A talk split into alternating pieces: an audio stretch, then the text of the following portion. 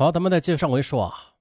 于是，在脑海里啊，我就形成了这样的画面：母亲呢，她是先在家里遭受到了凶手的捆绑勒死，然后就是两个女儿遭受到了同样的捆绑勒死，最后是父亲回家，同样的遭受到了杀害。那至于眼睛被胶带纸包扎的细节，我觉得凶手和死者是有可能认识的。然后把这些再概括起来说，就是一个与死者熟悉的犯罪嫌疑人，通过和平的方式进入室内，先后的杀害了他们一家四口。终于呢，五个月之后，案情得以告破，凶手交代的情况也是证实了这一切。凶手的目的是为了谋财，被认出是熟人之后的，便将母亲杀害了。可是正要离开现场的时候，两位女儿又回来了，于是继续作案。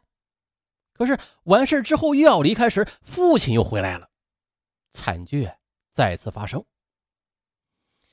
嫌疑人被抓获的那天的，我已经因为夫妻团聚的原因被调任至杭州了。再后来呢，从两千年开始，我便开始在杭州市公安局刑侦支队做法医。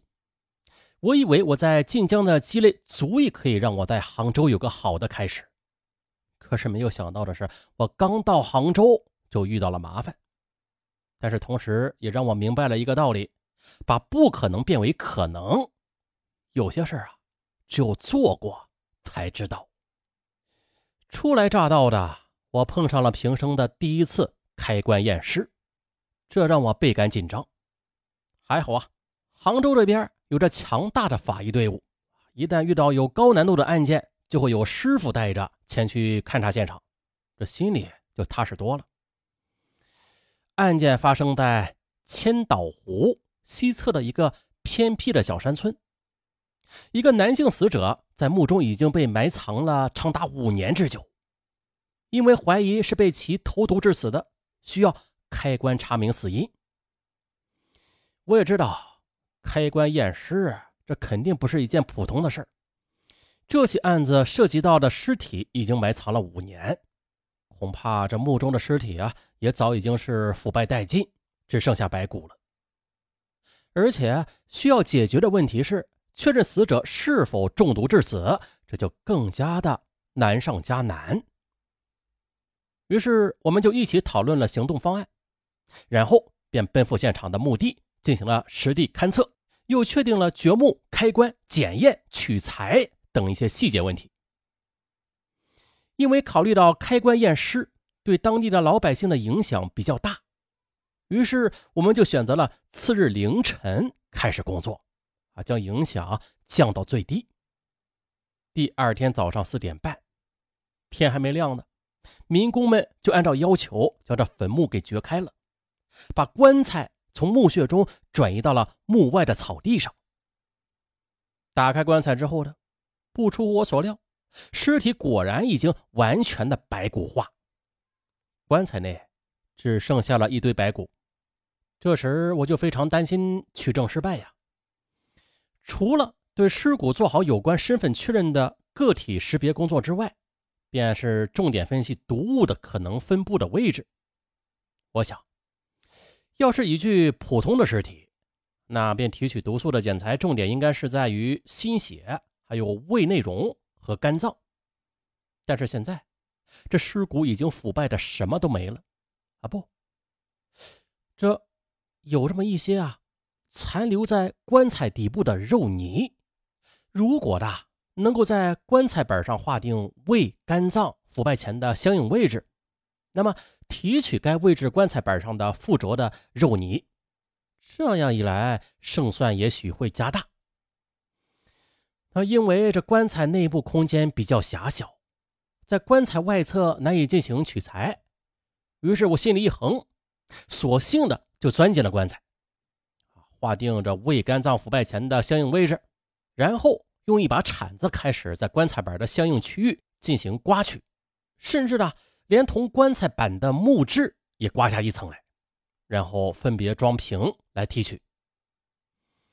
功夫不负有心人，经过毒物的检验，这些检材也是检出了有机磷农药，锁定了犯罪嫌疑人，这嫌疑人就是死者的妻子，而也就是在五年之前的，她将有机磷农药投放在一味中药里边，给其丈夫服下，导致丈夫中毒死亡。啊，做了多年的法医之后，我也发现自己的生活经验有时候也可以帮助分析案情，因为任何死者和犯罪嫌疑人都生活在我们身边的，他们的日常生活和我们其实也没什么两样。这又是一个大雪纷飞的早上，有人报警称，一个村口的小路边上发现一具女尸。接到报警之后的我便立刻的赶到了现场。经过初步检验，发现死者是被勒死的，尸体是俯卧在现场的雪地上，可是尸斑却在背部。问题来了，按照尸斑的坠机分布原理，这尸斑呢？只会出现在尸体停留的底下位置，可是现在却正好相反，这就说明尸体被改变过体位。于是我又伸手的去摸了摸尸体的体表皮肤，发现尸体的尸温很高，至少我手摸上去还感觉有点温暖的感觉，这就让我感到非常诧异了。这和大雪天正好形成了强烈的反差呀！我坚信，这一定是抛尸，是有其他人呢将尸体从这温暖的室内转移到了冰冷的现场的。由于尸温存在过高，我觉得抛尸被抛出的时间不会太久，也就是说，杀人第一现场距离抛尸现场不会太远的。而又考虑到城中村的特殊环境。我觉得第一现场就是应该在附近的村子。当我测量了尸温之后，发现这尸温反应的时间和尸斑表现也是矛盾的。那按照这尸斑压不住褪色的情况来推断吧，死者死亡时间应该是在头一天晚上的，而现在我看到的却是室温下降并不多。于是我就站在雪地上陷入了沉思。心想，这室温为什么能经过整个晚上不会下降啊？我的脑海里便出现了室内生活的场景：是尸体在室内有被子覆盖呀，或者室内有空调，还是有什么其他的保温措施呢？我先考虑到了是空调，可是光有空调显然是不够的啊，在下雪天的。仅靠一只空调是很难将这房间温度提升到足够高啊，以保持着室温不至于下降的。而最后的，我想到了电热毯，因为有朋友跟我分享过使用电热毯的经验。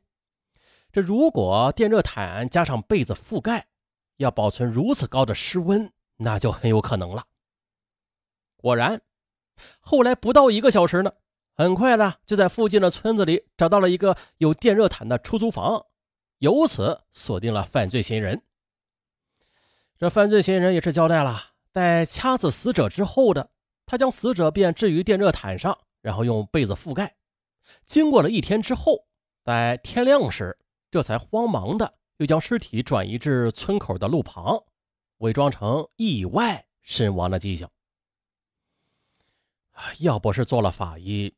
我肯定也不知道，这一座城市里怎么会有那么多未知名的尸体啊？他们广泛分布于江中、运河或者高架桥的底下、景区或者树林什么的。我去勘验过数以千计的未知名的尸体，除了少数死者是被杀的，其实啊，大多数是自杀、意外或者疾病死亡。